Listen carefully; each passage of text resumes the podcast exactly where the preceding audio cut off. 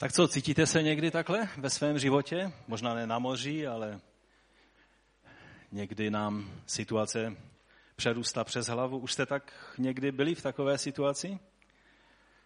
Myslím, že každý člověk má určitá údobí. U každého to může být něco jiného. A tak budeme o tom mluvit. Budeme pokračovat dál v tom našem tématu Evangelium Matouše nebo Mesiáš podle Matouše. Je to už 25. část dnes a tak já vás poprosím, abychom povstali ke čtení Božího slova. Matouš 8. kapitola od 23. verše po první verš 9. kapitoly. Přečtu to dnes z Bible 21. století. Potom nastoupil na loď a jeho učedníci za ním. Na jezeře se náhle strhla veliká bouře, takže se vlny valily přes loď. On ale spal. Přistoupili tedy a vzbudili ho. Pane, zachraň nás, vždyť umíráme. Proč se bojíte, malověrní? Řekl jim Ježíš. Potom vstal, okřikl vítr i vlny a nastal naprostý klid. Učedníci byli ohromeni. Kdo to vůbec je, ptali se. Vždyť ho poslouchá i vítr a vlny. Když se pak přeplavil na druhou stranu do Gadarenského kraje, střetli se s ním dva posedlí, kteří vyšli z hrobu.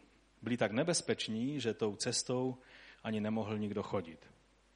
Začali křičet. Co je ti po nás, boží synu? Přišel si nás předčasně trýznit? Opodál se páslo veliké stádo prasat. Démoni ho tedy prosili. Když nás vymítáš, pošli nás do toho stáda prasat. Jděte řekl jim. A tak vyšli a vstoupili do toho stáda prasat a celé to stádo se rozeběhlo ze srázu do, dolů do jezera, kde utonulo. Pasáci prasat tehdy utekli a když přišli do města, všechno to o těch posedlých vyprávěli. Celé město hned vyšlo Ježíšovi naproti a jakmile ho uviděli, žádali ho, ať opustí jejich kraj. Nastoupil tedy na loď, přeplavil se a přišel do svého města. Ještě přečtu dvě místa z žálmu. Jeden je Davidův žálm a druhý eh, je žálm jednoho z Davidových zpěváků. Žálm 65, 8 a 9 verš. Ty jenž dokážeš skrotit řev moře, jekot jeho vln, bouřící se národy, svými zázraky ohromuješ celý svět. Od východu k západu jásot působíš. Žálm 89 od 9. po 15. verš. Hospodine, Bože zástupu, kdo je jako ty, mocný hospodin? Za všech okolností věrný jsi. Ty sám si vládcem nad mořem bouřícím. V zedmutí jeho vln dovedeš ukrotit. Ty jsi netvora, jak mrtvolu rozdrtil. Svou mocnou paží si soky rozptýlil. Nebe i země tobě náleží. Svět se vším, co je v něm, ty jsi založil. Sever i jich stvořil si obojí, tábor i Hermon, v tvém jménu jásají. Mocná je paže tvá, silná ruka tvá, pravice tvá se pozvedá. Právo a spravedlnost jsou tvého trůnu opora. Láska a věrnost předchází tvoji tvář. Pane, my tě prosíme, abys nám pomohl, aby tyto žalmy, byly i naším vyznáním. Tak, jak byly vyznáním Davida, který, který musel prožívat mnohé bouře v životě. Tak, jak se to nakonec stalo i vyznáním učedníků, kteří prošli i touto bouří, o které jsme četli. Jak se to stalo svědectvím i těch dvou demonizovaných lidí, kteří prožívali obrovskou bouži svého života, ale ty jsi jim dal řešení. Dej, abychom mohli vždy vidět tebe na trůně jako toho, který máš věci ve své ruce. A tak tě prosíme, otevři to slovo před námi i dnes. Amen. Amen. Můžete se posadit.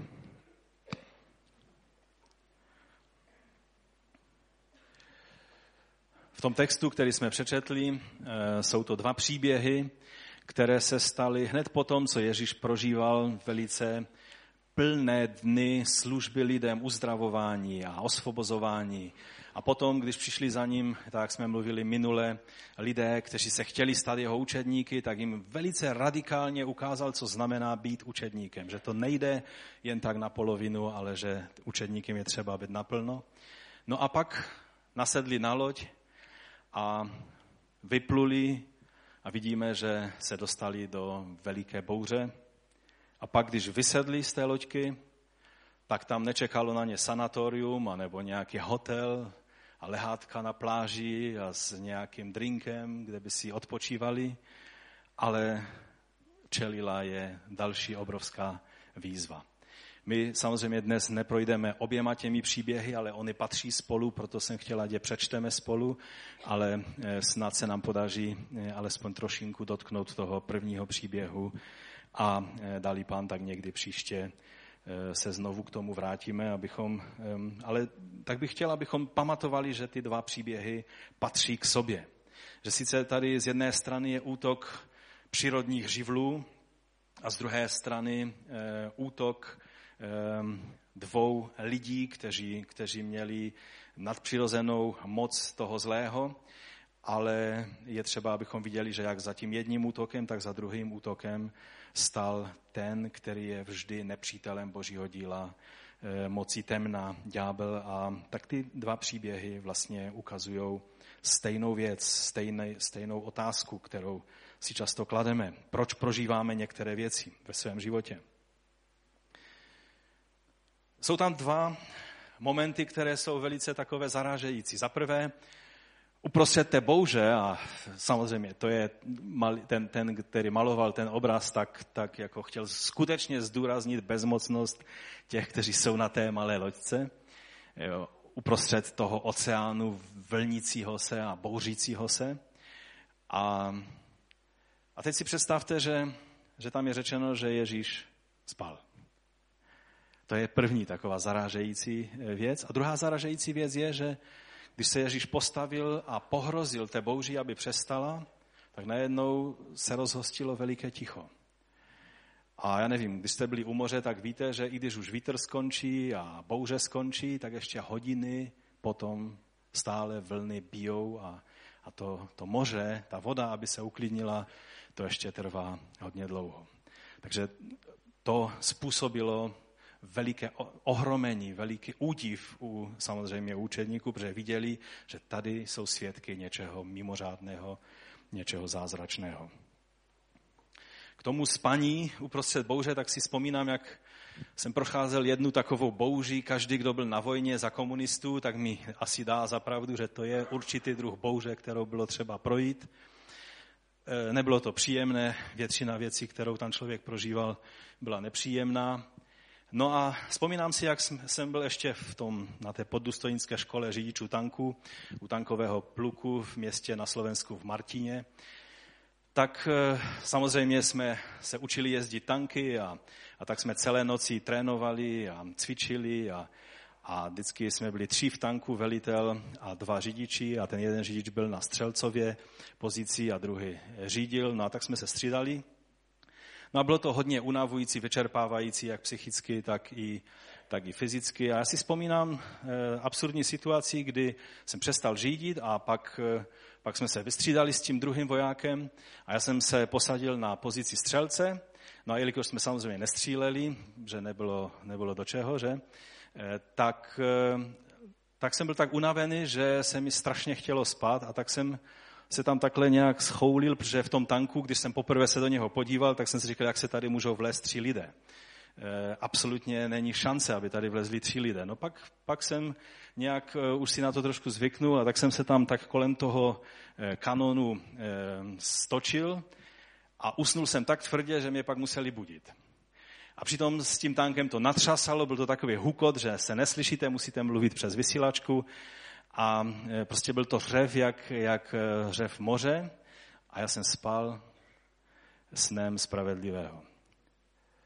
No a tak mě to jenom připomnělo, že asi podobným snem musel Ježíš spát, protože na takové, na takové vodě, na moři a ještě když se valily vlny přes něho a on tam byl nějakou, nějakou tou, nějakým tím pláštěm přikrytý, asi to nebyla ta nejpohodlnější e, noc, kterou Ježíš prožil. Takže poznámka na okraj. Když si uvědomím, že učedníci, protože Ježíš asi nezačal spat teprve v té bouři, ale když on jim přikázal, že mají vstoupit do lodi a teď vyrazili a, a on se uložil na zádi lodi a, a usnul, tak mě to připomíná některé věci. Protože učedníci museli padlovat. Ty lodě byly většinou bez plachet a muselo být aspoň pět lidí, aby jeden byl kormidelník a čtyři eh, byli upádel. A eh, nejvíce tam mohlo být na té lodi 16 lidí. Nevíme, kolik těch učedníků tam přesně bylo, ale je takové zvláštní pomyšlení, že oni se chopili těch padel a museli prostě padlovat a Ježíš tam spal. A oni se tak podívali na Ježíše a on si tam spal a to je ten, který jim řekl, přikázal je dokonce napsáno, že se mají, mají nastoupit na loď a že, že proplujou na druhou stranu. A teď on spí a oni musí pracovat. Už jste se dostali někdo do takové situace? Víte, vždycky říkáme, že vedoucí má jít příkladem, že když něco zorganizuje, tak on má být první a to všechno je pravda. Ale ten vedoucí taky někdy prochází tlaky a věcmi a, a dělá věci, které ti ostatní nemusí dělat a nemusí vidět, většinou je není vidět. A potom někdy se vám může stát, že se vám zdá, že ten, který to celé spískal a zorganizoval, spí. A vy těžce pracujete.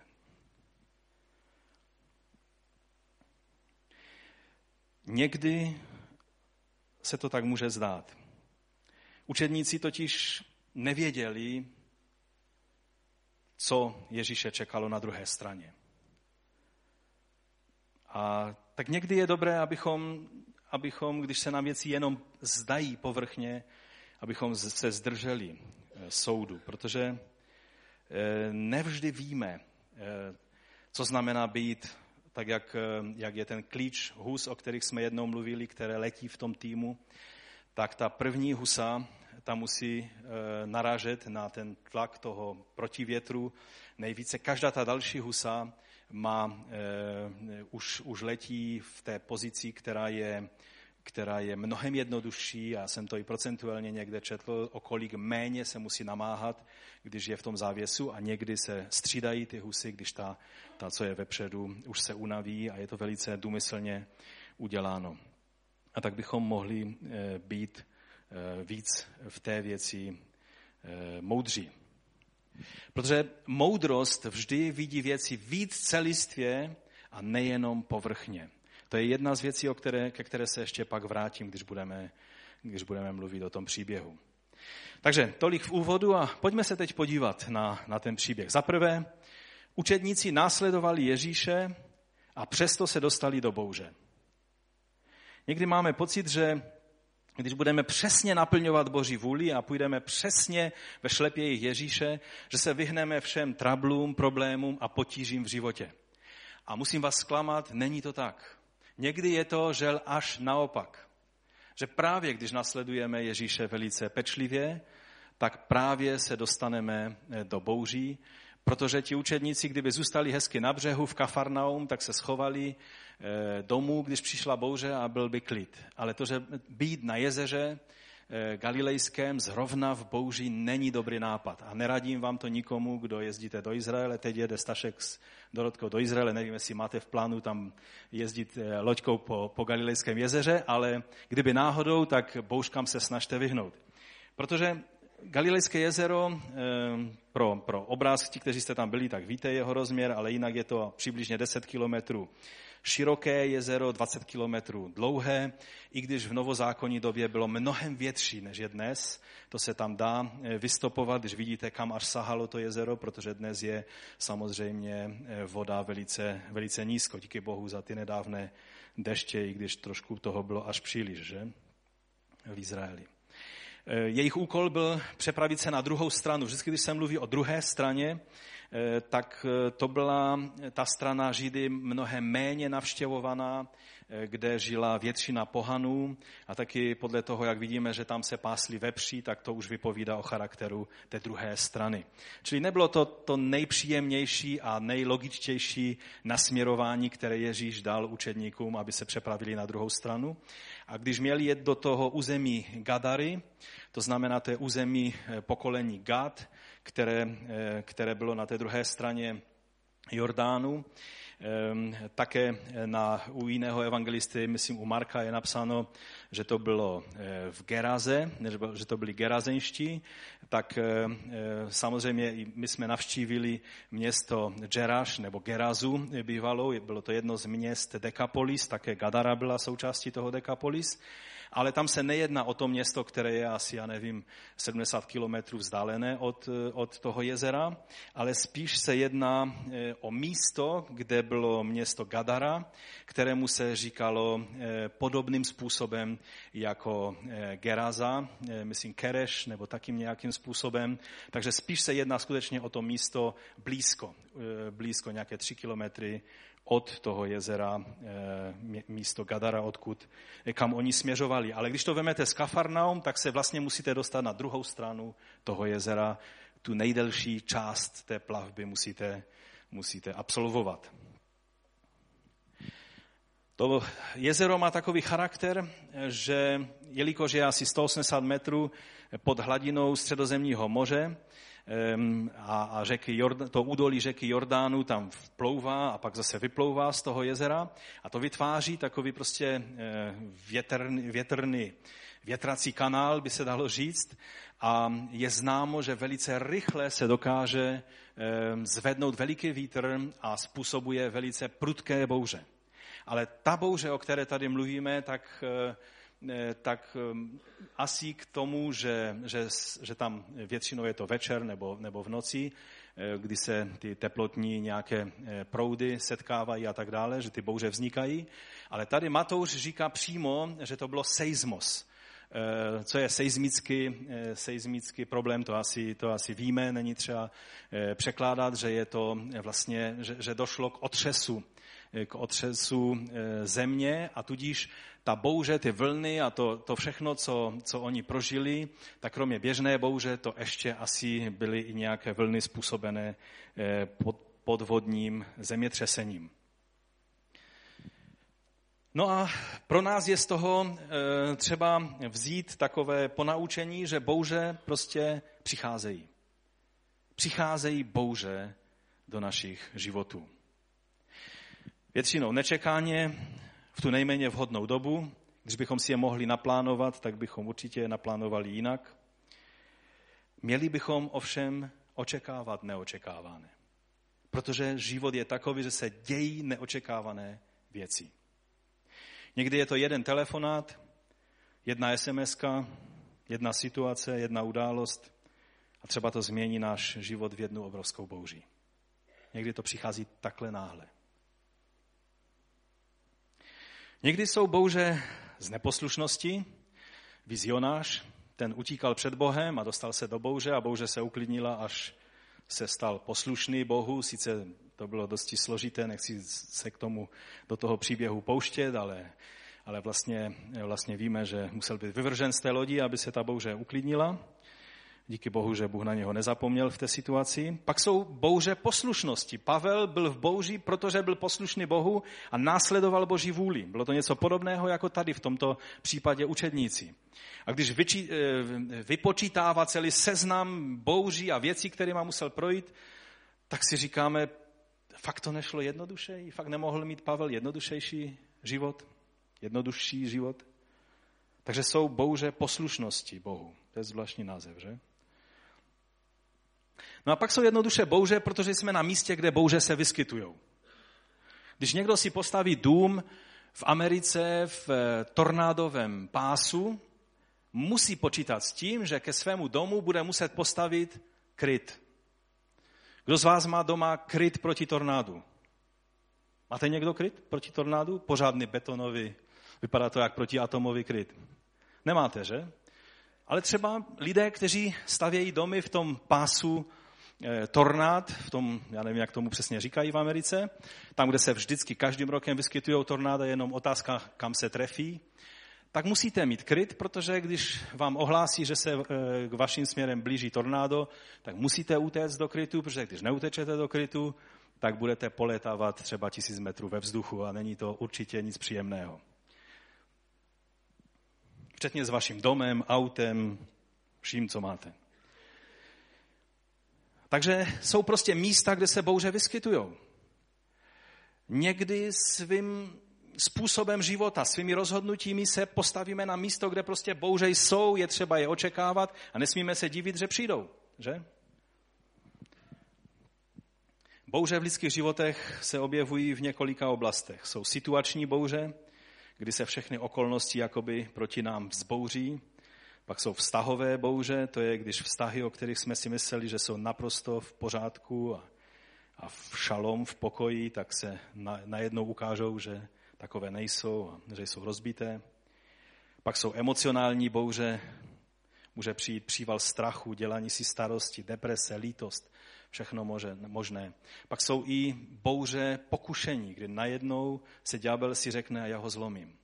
A prostě máte období, kdy se zdá, že, že vás eh, Satan za každou cenu chce strhnout svým směrem. Je to určitý druh bouře.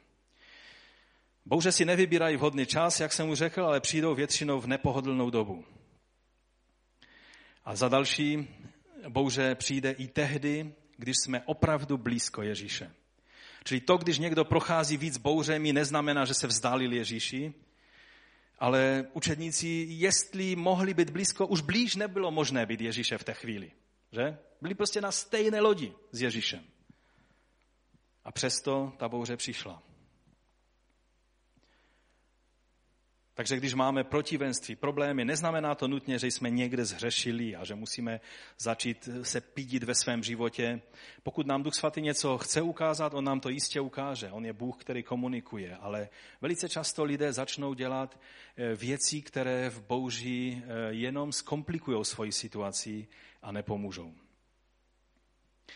taková představa Boha, že je vlastně pohanská, když bychom představovali si, že nebude Bůh s náma mluvit, nebude nám ukazovat na nějaké věci, ale bude nás trestat nějakou bouří. Někdy bouře přijde právě proto, že jsme blízko Ježíše. Ne, nejenom, jak jsem řekl předtím, že i přesto, že jsme blízko Ježíše, ale někdy právě proto.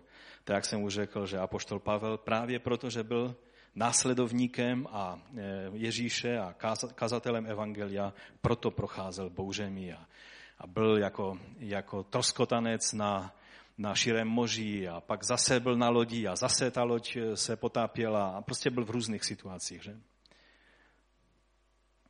Některé bouře nejsou jen obyčejným výsledkem okolností, ale jsou důsledkem duchovního boje. Musíme si uvědomit, že e, i třeba ty přírodní živly, které řádily tady v této bouři, o které, o které jsme četli, že to nebyla jenom obyčejná bouře, ale byl to duchovní boj.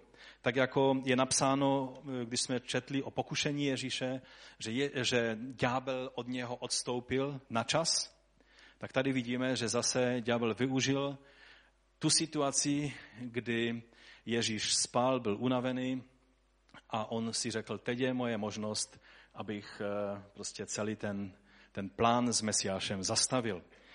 A e, tudíž ta bouře nebyla jenom běžná bouře. Často se dějí situace, kdy najednou zjistíte, že ty všechny okolnosti, které začnou bojovat proti vám, nejsou jen takové běžné okolnosti. I když nesmíme brát, jsou lidé, kteří mají stále útoky. Každá věc, která se jim stane, Eh, když se pichnou jehlou u toho, když se snaží niť do, do, do jehly eh, nasadit, tak už je to útok. A prostě všechno je útok. Jo? V obchodě zrovna nemají to, co potřebují, už je to útok. Prostě všechno je útok. Chci vám říct, není všechno, za vším není ďábel. On je zlý, špatný a jde vám po krku, ale všechno není e, způsobeno ďáblem. Jo? Jsou i běžné věci, normálně. Třeba když je nazlobená prodavačka v obchodě, která se s vámi pohádá, to neznamená, že zatím hned je ďábel. Prostě je to, možná měla špatný den, možná prožila nějakou prostě situaci nepříjemnou, nějakou bouři ve svém životě. Takže samozřejmě je to tak, ale pak je tady druhá situace, kdy zcela jasně začnete vidět, že to, co se děje, není běžným zhlukem okolností, ale je zatím ten zlý, který se rozhodnul, že vás zlomí. No a co to znamená? No nic, tak jako projdeme běžnou bouří, tak projdeme i bouří tou démonickou, protože vítězství je v Kristu. Možná tady v té jejich situaci to byli ti démoni, ta legie, která eh, se pak eh, identifikovala skrze, skrze toho jednoho z těch, z těch dvou, kteří vyšli naproti, těch demonizovaní, ti demonizovaní muži, kteří vyšli naproti Ježíši, když se vylodili na druhé straně. Eh, protože legie, to je velký počet, že? Římská legie čítala 6 tisíc vojáků, a Marek, myslím, píše, že těch prasat tam byly 2000, které pak se utopily v jezeře. Vždycky mám takový nějaký pocit, že Marek se musel, musel přestřelit, že to je příliš hodně prasat. To, to muselo, já nevím, kdo, trošku máte představu, eh, kolik to je zvířat, 2000 prasat, tak to musela být obrovská, eh, řekli bychom, ekologická katastrofa, že? která se tam stala. Ale k tomu se možná dostaneme příště. Ale možná, že to byla ti, ti démoni, kteří, eh, kteří jejich specializací byla eh, vlastně ničení. Eh, šli a snažili se zahubit Ježíše i z jeho učedníky a, a pak samozřejmě se projevili i tou zhoubnou sílou na těch vepřích. Zdá se, že to byl ten druh bouře, kterým procházeli tady učedníci Eh, že to nebyla jenom běžná bouře, nebylo to jenom zemětřesení, ale byl to projev těchto mocí temna. No a můj druhý bod je, že bouře jim přerůstala přes hlavu a jak jsme si všimli už v úvodu, Ježíš jednoduše spal. Je to, je to zvláštní paradox, je to zvláštní situace, která je tady popsaná. V okamžiku, kdy se zdá, že skutečně ďábel se rozhodnul zničit Ježíše, a jeho učedníky i s ním, tak najednou tady vidíme Ježíše v té snad nejlidštější podobě, v jaké se vyskytuje v Novém zákoně. Prostě unavený službou. Může být služebník Boží unavený? Vždyť přece vždycky služebníci jsou haleluja, amen, kde je další problém, který bych mohl vyřešit, kde je další nemocný, za koho bych se mohl modlit, kde je další demonizovaný, koho bych mohl osvobodit, dejte mi další práci, kde bych ještě mohl sloužit, když už prostě mi to je málo, že sloužím u nás ve sboru a tak dále. Možná, možná máme takový někdy podvědomě, když vidíme, že někdo stále slouží, stále ho vidíme jenom v takové pozici, zapomeneme, že to je taky obyčejný člověk že taky má obyčejné bolesti, starosti, problémy a tak dále. A Ježíš potom, co sloužil eh, na té druhé straně v oblasti Kafarnaum, kdy se dozvěděli, co se stalo tomu setníkovi, dozvěděli se, co se stalo tomu malomocnému, seběhlo se velké množství lidí, on všem sloužil. A pak, když nasedli na loď, tak eh, moje vysvětlení je, že on tam nechtěl dávat žádnou lekci učedníkům, prostě byl unavený a, a usnul. Je to obraz, který nám ukazuje Ježíše, že ano, on byl 100% Bůh, ale on se sebe omezil a po této zemi chodil jako každý jiný člověk. Z moci Ducha Svatého konal to, co konal, ale svou božskou moc on ji nestratil, on nepřestal být Bohem, on se nevzdal svých bod. Nejde se, nemůžete si říct, vzdávám se svých lidských atributů, přestávám být člověkem. Nemůžete. Ale on nepoužíval svoje božské atributy, svou božskou moc tady na zemi, protože, tak jak říká poštol Pavel, se vyprázdnil, pokořil, šel až na dno pro nás. Takže ho vidíme jednoduše, že byl znaven extrémní únavou a tak tam prostě spal.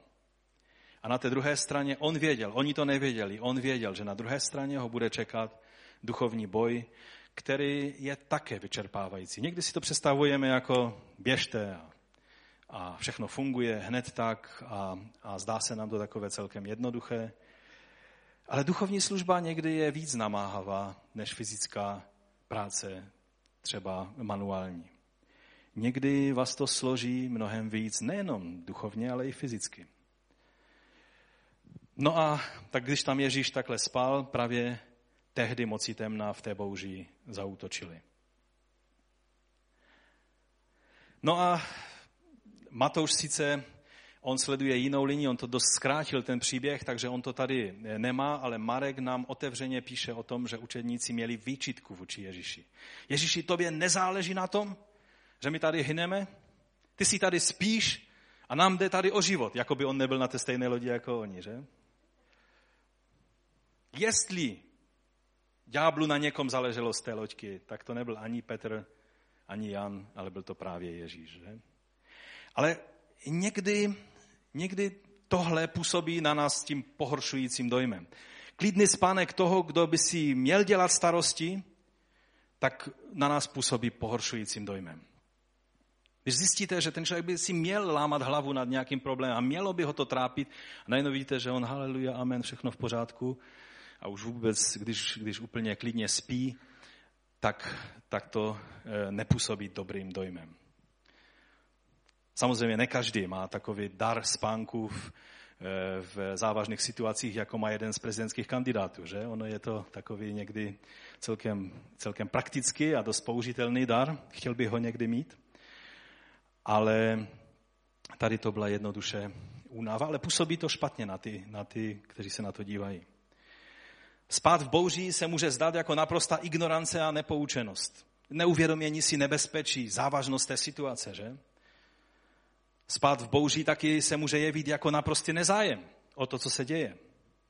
Představte si, že letíte v letadle a teď v té době, kdy všichni se bojí teroristů, bych vám to neradil zkoušet, že by vás asi pacifikovali tam velice rychle a ukázalo by se, že jsou i ozbrojení policisté na, na palubě letadla. A když by ještě za staré doby jste se, co, což kdysi jsem měl třeba možnost udělat, jít a podívat se na kapitána, jak se mu daří v kabině a jak, jak, jak letí, a najednou byla by bouře a tím letadlem by prostě ty turbulence jen tak lomcovaly, abyste přišli do, do kabiny kapitána a on by tam spal ve svém křesle a měl by automatického pilota zapnutého a tak by to lomcovalo s tím letadlem a on by tam spal. Asi by to nepůsobilo dobrým dojmem, že? Nechtěl bych to zažít. Spát v bouří se může zdát jako celkový kolaps, selhání, přepracovanost, nezvládnutí své služby, role. Ten, kdo by měl být právě teď plný aktivity, tak, tak tady spí, asi to nezvládá, asi bychom ho měli vyměnit, že? Průšvih byl, že Mesiáše nešlo vyměnit. Mesiáš je totiž jenom jeden. Každý, kdo se na tu pozici hrne, tak je ne Kristus, ale Antikrist, že? Spát v bouři se taky může zdát jako snaha zahlušit vnitřní hlas. To byl ten Jonášův spánek, když spal, taky s tou lodí lomcovalo a on raději spal, protože tam hluboko někde svědomí mu říkalo, ty jsi zdrojem toho problému. No ale spát v bouři taky může znamenat neotřesitelnou víru a šalom v situaci, kde to logicky a lidsky nesedí. Pamatujete si Petra ve vězení? On věděl, co udělali s, s Jakubem. On věděl, že Herodes, že on je další na řadě, že, že se chystá jeho poprava na druhý den. A prostě nebylo úniku a on tam tak sedí, hlídán vojáky a spí. Já nevím, jak když jsem byl jako dítě, tak stačilo, že jsme měli jít na druhý den ze školou k zubaři a já jsem měl problém usnout večer. A Petr před popravou spal jako dítě. A to ukazuje, že lze mít i v té největší bouří ten boží šalom, ten boží pokoj, který pochází ne z toho, že Petr byl nějaký hrdina. On nebyl hrdina, my ho známe i v jiných situacích, že, že to, to byl dost zbabělý člověk. Ale tady měl šalom, měl boží pokoj, který pochází z ducha božího. To je úžasné svědectví. Matouš těm příběhům se věnuje velice stručně a vynechává spoustu detailů, které Marek, který zase naopak je velice stručný, jeho evangelium je nejkratší, zase barvitě popisuje. A tak, tak jsem se trochu pídil, proč. Proč Matouš je takový stručný tam, kde bychom od něho čekali větší detailnost A, a Marek, který je velice stručný, tak tam tu detailnost má. K závěru, ke kterému jsem došel, je, že Matouš sledoval jednu jedinou věc. Chtěl ukázat v té situaci Ježíše. Nešlo mu o učedníky, nešlo mu o žádnou jinou situaci. O tom e, mu nešlo, co se dělo pak s, tím, s těmi lidmi, kteří byli osvobozeni od démonu. Šlo mu o to, abychom pochopili, abychom přijali poselství, kterým tyhle dva příběhy nám ukazují, a to je, kým je Ježíš a jaká je jeho autorita. A to je to hlavní poselství eh, těch příběhů. No a takže Matouš se soustředí na to hlavní, co nám chce sdělit. Na to, že Ježíš je Boží syn, že je Mesiáš. No a tak učedníci volali, pane, zachraň nás, hyneme. A šli zbudit Ježíše. A tam tu vyčítku Matouš vynechává, protože mu nepasuje do toho, jo, co chce zdůraznit, abychom se tím ne, nezabývali. No a teď Ježíš povstává a akční Marek, ten hned píše, že povstal a pohrozil té bouři, přímo i píše slova, která Ježíš použil k tomu, k tomu příkazu té bouři. A co tady zdůrazňuje Matouš? Všimli jste si? Tam je zdanlivý rozpor mezi těma dvěma příběhy, u Marka a u Matouše. Matouš říká, že Ježíš povstal a než pohrozil té bouří, s tou lodí to stále ještě lomcovalo a vlny se valily přes tu loďku. A Ježíš jim říká, tak se posaďte a budeme mít seminář o víře. On, on je nejdříve poučuje, všimli jste si? Ježíš povstal a začal je vyučovat o víře. Samozřejmě to byla bleskovka, to byla jedna věta, kterou řekl. Ale když si to takhle postavíme, tak místo, aby nejdříve vyřešil problém, tak to Marek se snaží nějak ukázat, že on byl nedočkavý, chtěl hned říct, že Ježíš pohrozil té bouři. Matouš si všímá takového detailu, že, že Ježíš nejdříve je napomenul a pak jim vyřešil ten problém. Já jsem nad tím hodně přemýšlel, protože myslím si, že je, Matouš nám tím chce dát velice důležitou lekci že někdy, někdy je dobré poslouchat pána v tom, co nám chce říct, ještě než se ta bouře uklidní. Ano, pak když jsme po bouři a tak nějak, eh, pak po bouři většinou, po, po každé válce, každý je vždycky generálem, ale v té bouři pán jim ještě dřív, než ji utišil, tak jim chtěl ukázat jejich problém. A fakt, fakt se mi zdá, že to takticky nebylo moudré. Já nevím, jestli v Team Challenge byste to vyučovali jako, jinak tě tady zdravím, Petře, že jsi tady. Eh, je milé tě tady vidět. Ale nevím, jestli byste v Team Challenge tenhle princip pro své pracovníky vyučovali, že když ten člověk ještě plný, až pouší v problémech a v té bouži, tak tehdy mu tam dávat nějaké lekce, anebo je třeba mu nejdříve pomoct, aby se z toho dostal a pak ho poučovat. A Ježíš tady tento, tento, způsob, tento způsob zvolil. No a co jim řekl? Řekl jim tu větu, kterou tady máme napsáno. Proč se bojíte, malověrní?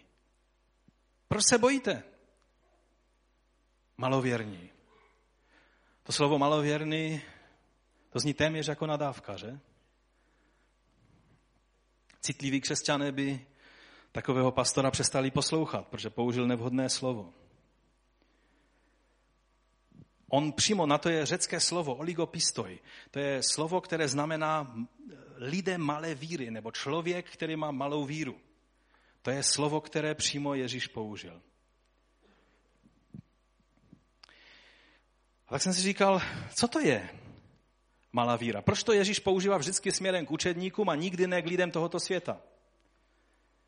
Nejde nebyt učedníkem Ježíše a mít malou víru. Člověk, který je mimo Ježíše, nemá žádnou víru. Člověk, který je učedníkem Ježíše, může být člověkem víry, buď malé nebo velké. To slovo stejné je použito ještě na několika místech a já bych eh, vám ta místa chtěl přiblížit. Matouš 6. kapitola, 30. verš. Jestliže tedy Bůh takto obléká polní trávu, ještě si určitě pamatujete kázání nahoře, jestli takto obléká polní trávu, která dnes je a zítra bude hozena do pece, neoblekne snad mnohem spíš vás, vy malověrní? Matouš 8.26, to je to naše místo. Proč se bojíte, malověrní? Řekl jim Ježíš. A potom vstal a okřikl vítr i vlny a nastal naprostý klid. Pak je 14. kapitola Matouše. Jenom jednou to slovo používá Lukáš a to používá v kázání nahoře, na stejném místě jako Matouš, eh, v tom kázání nahoře o té polní trávě, ale jinak je to slovo, které používá vyhradně Matouš. 14. Eh, kapitola, 31. verš.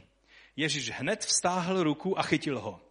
Proč si pochyboval, malověrný, řekl mu. Z jaké situace to je?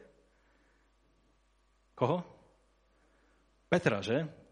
Když Petr s odvahou a s vírou vystoupil z loďky a, a vírou vstoupil na vodu a, a haleluja, všechno bylo v pořádku, ale jenom na chvíli. A pak najednou začal tonout a Ježíš ho takhle poučuje. Proč si pochyboval malověrný? Řekl mu. A pak ho samozřejmě chytil a vytáhnul. To je to krásné na tom. A pak ještě 16. kapitola. Od 6. verše to přečtu trošku kontext k tomu. Ježíš jim řekl, dejte pozor, varujte se kvasu farizeů a saduceů. Dohadovali se tedy mezi sebou. Vždyť jsme sebou žádný chleb nevzali. Ježíš to ale věděl a tak řekl, proč se spolu dohadujete, vy malověrní, že nemáte chleba. Co pak, jste, co pak ještě nechápete? Nevzpomínáte si na těch pět chlebů pro pět tisíc a kolik jste nazbírali košu a těch sedm eh, chlebů pro čtyři tisíce a kolik jste nazbírali košu? Jak to, že nechápete, že jsem nemluvil o chlebu? Varujte se farizejského a saducejského kvasu.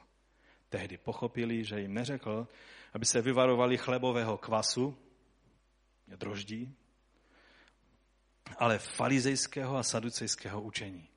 Vždycky žasnu nad tím příběhem. No a pak je další slovo ještě v hned další kapitole 17. od 19. verše. V soukromí potom k Ježíšovi přistoupili učedníci, to bylo v situaci, kdy sešli z hory eh, proměnění a, a ti ostatní učedníci se tam snažili eh, osvobodit od démona eh, toho kluka. Otec přivedl svého kluka, který měl silné, byl demonizovan a projevovalo se to jako epilepsie a ne každá samozřejmě epilepsie je demonického původu, ale v tom případě to bylo. A Ježíš přišel s těmi učedníky, kteří s ním byli nahoře proměnění a, a, a vyřešil ten problém, který učedníci nemohli vyřešit. No a pak učedníci přišli v soukromí za ním a říkají, proč jsme ho nemohli vyhnat my? On jim řekl, pro vaši malo, malověrnost. Tím je určitě nepotěšil.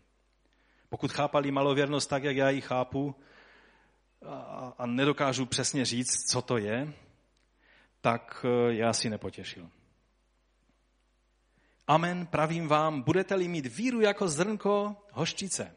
Řeknete této hoře, přejdí odtud tam a přejde a nic vám nebude nemožné. A pak tam je dopsáno něco, co u Matouše zcela jistě Matouš nenapsal, ale eh, ti pozdější kopisté to tam eh, přepsali z Marka, protože Marek končí podobný, ten podobný nebo obdobný úsek.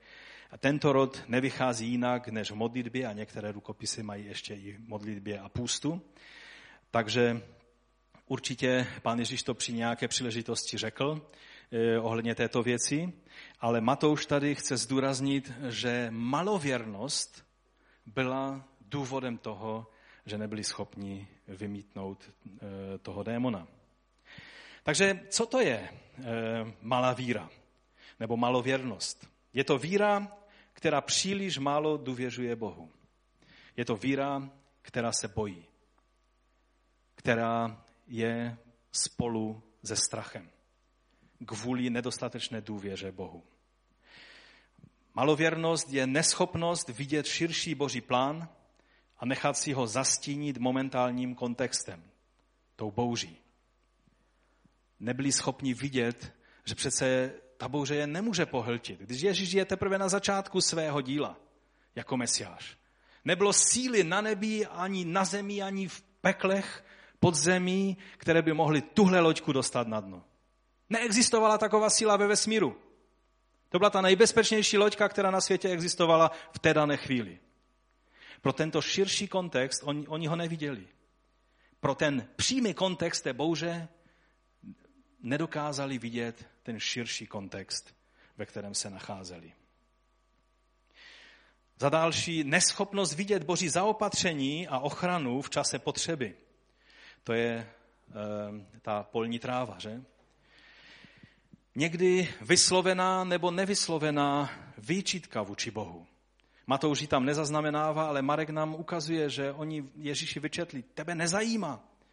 Možná se někdy tak modlíte, pane, tebe nezajímá, že já nedokážu konec s koncem svázat, že, že prostě nevím, jak řešit ty své situace, třeba finanční a rodinnou a nějakou jinou. Někdy ji nevyslovíme, tu výčitku vůči Bohu, ale je tam v nás. Někdy ji prostě nosíme a, a mluvíme tak kolem, ale tam uvnitř máme výčitku, pane, proč mi to děláš? Proč zrovna mě?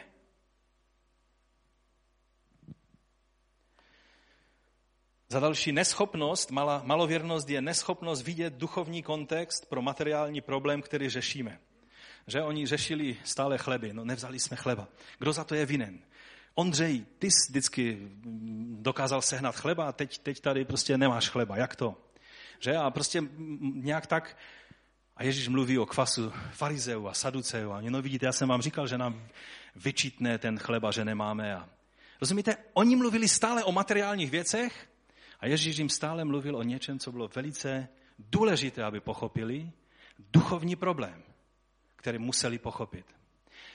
A tak jsem přemýšlel nad tím, kolikrát to tak je. Že pán k nám mluví o duchovních věcech a my jsme furt na té rovině, je chleba, není chleba, máme to vyřešené, máme tam to vyřešené, organizačně je to tak, onak. A Ježíš stále se snaží k nám nějak se dostat s těmi duchovními principy, které nás chce vyučovat. Pro mě osobně je velká otázka celá situace s restitucemi. Nechci se kolem toho šířit, ale chci vám říct jednu věc. Co když je to podobná situace jako toto? Pan Ježíš nás chce vyučit nějaké duchovní principy, a my stále řešíme restituce, nerestituce, peníze tam, peníze tady. Otázky, které se týkají něčeho úplně jiného, než co Ježíš nás chce vyučit. To je pro mě veliká otázka. Kež, bych, kež bychom dokázali vždy spozornět a uvidět, co skutečně nás Pán Ježíš chce naučit v té situaci, ve které se zdá, že řešíme pouze materiální věci. No a dále Eh, za D odvrácení očí od Ježíše kvůli vlnám okolnosti. To je ten Petrův příklad, že? Podlehnutí pochybnostem tehdy, když jediné, co nám zbyde, je potřeba nadpřirozeného božího zásahu. Víte, Petr začal velice dobře. On měl víru, ale pouze na těch prvních pár kroků. Čili to byla malá víra, protože potřebujete víru na celou cestu. Ježíš někde stál, a když by to bylo tak daleko, jak tady přes tento sál, tak Petr měl víru tak dojít k Manfredovi, ale tam dál už víru neměl. Takže v konečném efektu to není funkční víra, protože vás nedostane do cíle. Důvěřovat Bohu musíme nejenom na začátku, když jsme vstoupili vírou do, do následování Ježíše, ale musíme mít víru až do konce. Jinak je to malá víra, která je dosti nebezpečná. Petr se začal najednou topit. Začal najednou jít pod vodu. Začal skutečně mít problém, naštěstí, že už byl tak blízko Ježíše, že Ježíš jenom vztáhnul ruku a z té vody ho vytáhnul. Není tam popsáno detaily, jestli se pořádně napil nebo nenapil, to už je jiná věc, ale ukázal, že měl malou víru. A je to v situacích, kdy vlastně vystoup, vykročíme vírou, ale tak se nám ještě zdá, že když by, se, když by ta voda nezafungovala, tak stále ještě můžeme udělat krok zpátky do loďky. Ale pak udělal pár kroků, najednou si uvědomil, Ježíš daleko, loďka daleko, vlny a co já tady vlastně dělám. To vám někdy přijde, že? V životě najednou si řeknete, co já tady dělám. Já jsem si jednou v Americe říkal, když jsem měl takovou prostě sérii služeb celý měsíc, každý den někde jinde, na, na jiném místě jsem sloužil, na jednom místě jsem se tak zastavil a byl jsem unavený a, a nechtělo se mi nic a říkám si, co já tady, kluk z Těšina, prostě dělám. Proč, proč tady jsem? Je mi to zapotřebí? No tehdy jsem čekal od pána, že mě povzbudí a řekne amen, mám velké plány s tebou, nebo něco takového. No a v té chvíli mi Bůh připomněl, že jsem ztratil ten papír, kde jsem měl všechny informace. Ale ten příklad, příběh jsem vám už říkal. A to bylo takové určité dno, kterého jsem se dotknul. Takže někdy nám zbyde už jediné řešení a to je nadpřirozené řešení. A tehdy se ukáže, jestli ta naše víra je víra, anebo je to malá víra. Protože Petr chodit po vodě nejde, nebo to jde přirozeně chodit po vodě? Někdo říkal, že kdybyste běželi dostatečnou rychlostí, tak by to šlo, ale tak rychle neběžíme.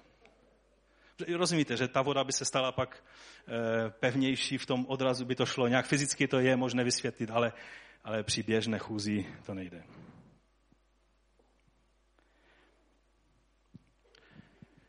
Takže, když vyjdeme s vírou, ale ta nám stačí jen na začátek a pak vlivem okolností, které nám začnou přerůstat přes hlavu, se začneme cukat, to je také malověrnost. No a pak nejistota a nerozhodnost v situaci, kdy čelíme moci temna. Ti učedníci věděli, že je to démonický problém, chtěli tomu otci a tomu synovi pomoct, ale nevěděli přesně, jak se k tomu postavit. A pak se často křesťané utíkají k různým rádoby biblickým metodám osvobozování. Jednou, když jsme se modlili za jednu dívku, která byla e, tak jeden bratr v té modlitbě se tvářil jako, že svým neohroženým postojem a kříkem a mávaní pěstmi. Já jsem stále čekal, kdy tu dívku praští tak, že se složí a, a pak už ani démon s ní nehne, protože, protože on mával pěstma nad její hlavou takovým způsobem, naštěstí se netrefil, to bylo dobré, ale rozumíte, někdy se ta malověrnost projevuje tak, že, že děláme věci, kterými si myslíme, že na ty démony uděláme dojem. A, a někdy se používá celé systémy zaříkávání, celé, celé průpovídky, které se u toho mluví. A, a přitom Ježíš celé legii řekl, běžte. Já vám chci říct, že to není v tom, jaký dojem na toho démona uděláme. Je to v tom, kým jsme a kdo je náš pán ale k tomu se asi více dostaneme příště. Takže povzbuzení na závěr. Když bych teda měl závěrem něco říct, tak bych chtěl říct, že Ježíš zastavil tu bouři. I přes jejich malověrnost. Víte, to je přesně on, to je přesně Ježíš. Ano, bouře s náma lomcuje a on nás poučuje a dávám verší, který si myslíte, že vás tak pohladí po duši a a otevřete Biblii a, a, a čtete a zjistíte, že je to veršík, který vás silně napomíná. A tak si řeknete, už ani ty veršíky si nemůžu vytáhnout. Ono je lepší číst celou Biblii, než nějaké veršíky si táhat. Ale lidé v bouži si často tahají veršíky, že? A, ale vás pak z té situace vytáhne. Víte, to nádherné na něm je, že on tu bouži utišil, nenechal ani ty vlny do, do, e, dopůsobit, ale je zastavil. On je ten, který se zastal Petra a vytáhnul ho, i když ho ohodnotil, že je malověrný, tak ho vytáhnul z té vody. A pak je napsáno, že spolu s Ježíšem vstoupili do loďky. A to je ten nádherný. Že jeho to přiblížilo k Ježíši a nevzdálilo toho Petra. Že vyřešil ten problém těch učedníků a, a toho chlapce demonizovaného osvobodil. Že on je ten, který nás zaopatřuje, i když jsme malověrní, i když si lámeme hlavu nad tělesnými věcmi a řešíme stále ty chleby, tak on nám vysvětlí ty duchovní principy a dá nám, otevře. Tam je napsáno, pak e, u Lukáše, na závěr Lukáše je napsáno, že otevřel jejich mysl a ukazoval jim v písmu věci, jak je měli chápat. Vidíme, že Ježíš skrze Ducha Svatého dal schopnost učedníkům vidět jeho pravdy. A také vidíme, že Eh, jim dál možnost růstu ve víře. Víte, to, to slovo malověrný, ono zní tak dost nepříjemně, ale vlastně je to takové velice mírné a velice laskavé napomenutí ze, naše, od našeho pána. Existuje i jiné slovo, které, které mluví o tom, že nemáte žádnou víru. Existuje i slovo, které jsme četli v kázání nahoře, kdy Ježíš napomenul ty, kteří říkali, pane, pane, všechno měli pane, všechno, všechno znali, všechno věděli. A on jim říká, ale já vás vůbec neznám. Ale tady těmto malověrným učedníkům říká, jste malověrní. Proč se bojíte? Proč, proč se bojíte, malověrní? Ale pak povstal a říkáte, bouří mlč. Marek používá to slovo. Matouš, já věřím, že, že nepoužil to slovo z obavy, aby lidé si neřekli, aha, teď už vím, jak mám těm situacím přikazovat. Protože tam to slovo, které Marek říká, je, je zavři hubu, nebo mlč. Prostě, jo? Poláci mají na to velice hezké slovo, ale to tady nepoužiju, protože ono je dost drsné. A A to slovo tam Marek říká, že pán Ježíš použil. A asi Markovi musíme věřit, že? Protože psal z Ducha Svatého. Ale Matouš raději žádné slovo nepoužívá, protože lidé někdy si řeknou, a v tom to je. Musíme mluvit drsně, musíme mluvit tvrdá slova. A já vám chci říct, že v tom to není. Není to v tom, co mluvíme, je to v tom, kdo mluví. Démoni řekli, Ježíše znám, Pavla znám, ale o vás jsem nikde nečetl, chlapci. No a dopadli špatně. Čili je důležité, abychom byli v Kristu. Abychom v autoritě Krista stáli v těchto věcech a na slovech, která používáme za stolik, nezáleží. Ale to povzbuzení, které nakonec z toho vzešlo, je dobré, abychom si uvědomili, že někdy, někdy v tom nebyl odmítnutí, v tom, nebylo, v tom nebyl soud, to bylo čistě napomenutí, takové pošťouchnutí a povzbuzení k tomu, aby se vzchopili ve víře. Někdy jsou křesťané, kteří v dobré mysli dokážou nemocnému člověku víc ublížit svými slovy, než pomoct. A myslejí si, že mu mluví Boží slovo. Ale efekt toho je, že tomu člověku víc ublíží, protože v tom je soud, povyšeneckost. Víme, když Job se trápil, tak ti, kteří přišli a chtěli mu pomoct, nakonec se za ně musel Job modlit a ne oni za Joba. Skvělá zpráva je, že učedníci nezůstali v tom stavu malověrnosti, ale že rostli ve víře. Po Ježíšově vzkříšení, když viděli, jak byl potvrzen ve své božské moci, po letnicích, kdy na ně se stoupil Duch Svatý. Pak přišla jedna bouře a zakázali jim mluvit o tom jménu. A to bylo to jméno Ježíš. A oni s odvahou čelili této bouři. Už nebyli malověrní. Když je propustili, tak čteme, že přišli ke svým bratřím. To je čtvrtá kapitola skutku a tím zakončím. 24. verš. Když to bratři uslyšeli, svorně pozvedli hlas k Bohu. Pane, ty jsi stvořil nebe i zemi, moře i všechno, co je v nich. Připomínají si Boží moc. Ty jsi skrze Ducha Svatého řekl ústy svého služebníka našeho otce Davida, proč se národy vzboužili a lidé vymýšlejí marnosti. Připomínají si ten širší kontext. Že víra vždycky vidí věci v širším kontextu. Proč se národy vzbouřili, lidé vymýšlejí marnosti, králové země povstali, vládcové se spřáhli proti hospodinu a proti jeho pomazanému. A opravdu Herodes a Pontius Pilát se spřáhli s pohany a s lidem Izraele proti tvému svatému služebníku Ježíši, jehož si pomazal. A provedli, co tvá ruka a tvá vůle předurčila, že se má stát. Oni vidí ty boží záměry, které skrze duchovní vhled najednou rozumí a vidí a to jim dává tu víru, která není malověrností, ale je vírou. A pohled nyní na jejich vyhrušky, hospodin. Oni věděli, že to není jejich boj, ale že je to jeho boj. A když boží služebníci řeknou, pane, pohleď na to, co se děje, tak to je ta největší moc, která může vstoupit do situace. Protože když Bůh pohledí z nebe na situaci, tak věci se začnou dít. Pohleď nyní na jejich výhrušky, hospodine, a dej svým služebníkům, ať mluví tvé slovo ze vší smělosti. To byl jejich úkol, mluvit ze vší smělosti slovo života. Vztahuj svou ruku k uzdravování, dej, ať se ve jménu tvého svatého služebníka Ježíše dějí divy a zázraky. No a Bůh odpověděl takovým sferázným způsobem. Místo, na kterém se zhromáždili, se po jejich modlitbě zatřáslo. Možná jim to připomnělo to zemětřesení na tom jezeře tehdy. To místo se zatřáslo a všichni byli naplněni Duchem Svatým a začali směle mluvit Boží slovo. Amen. Takhle vypadá víra, nemalověrnost. A o to se modlím, abychom takhle stáli ve víře. Abychom mohli vidět věci v tom širším božím kontextu. Abychom mohli rozumět duchovním věcem. Abychom pro, pro, pro krajíc chleba si nedělali starosti, když jde o úplně větší a, a, a slavnější věci. Povstaňme a modleme se.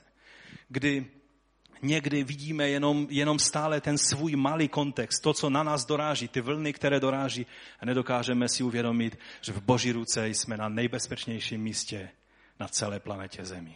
Pane, my ti děkujeme za povzbuzení, které jsme mohli i ze slov, která si vložil do Matoušových úst, e, přijmout. Já ti děkuji za to, že to um, Matoušovo evangelium je skutečně slovem života pro nás.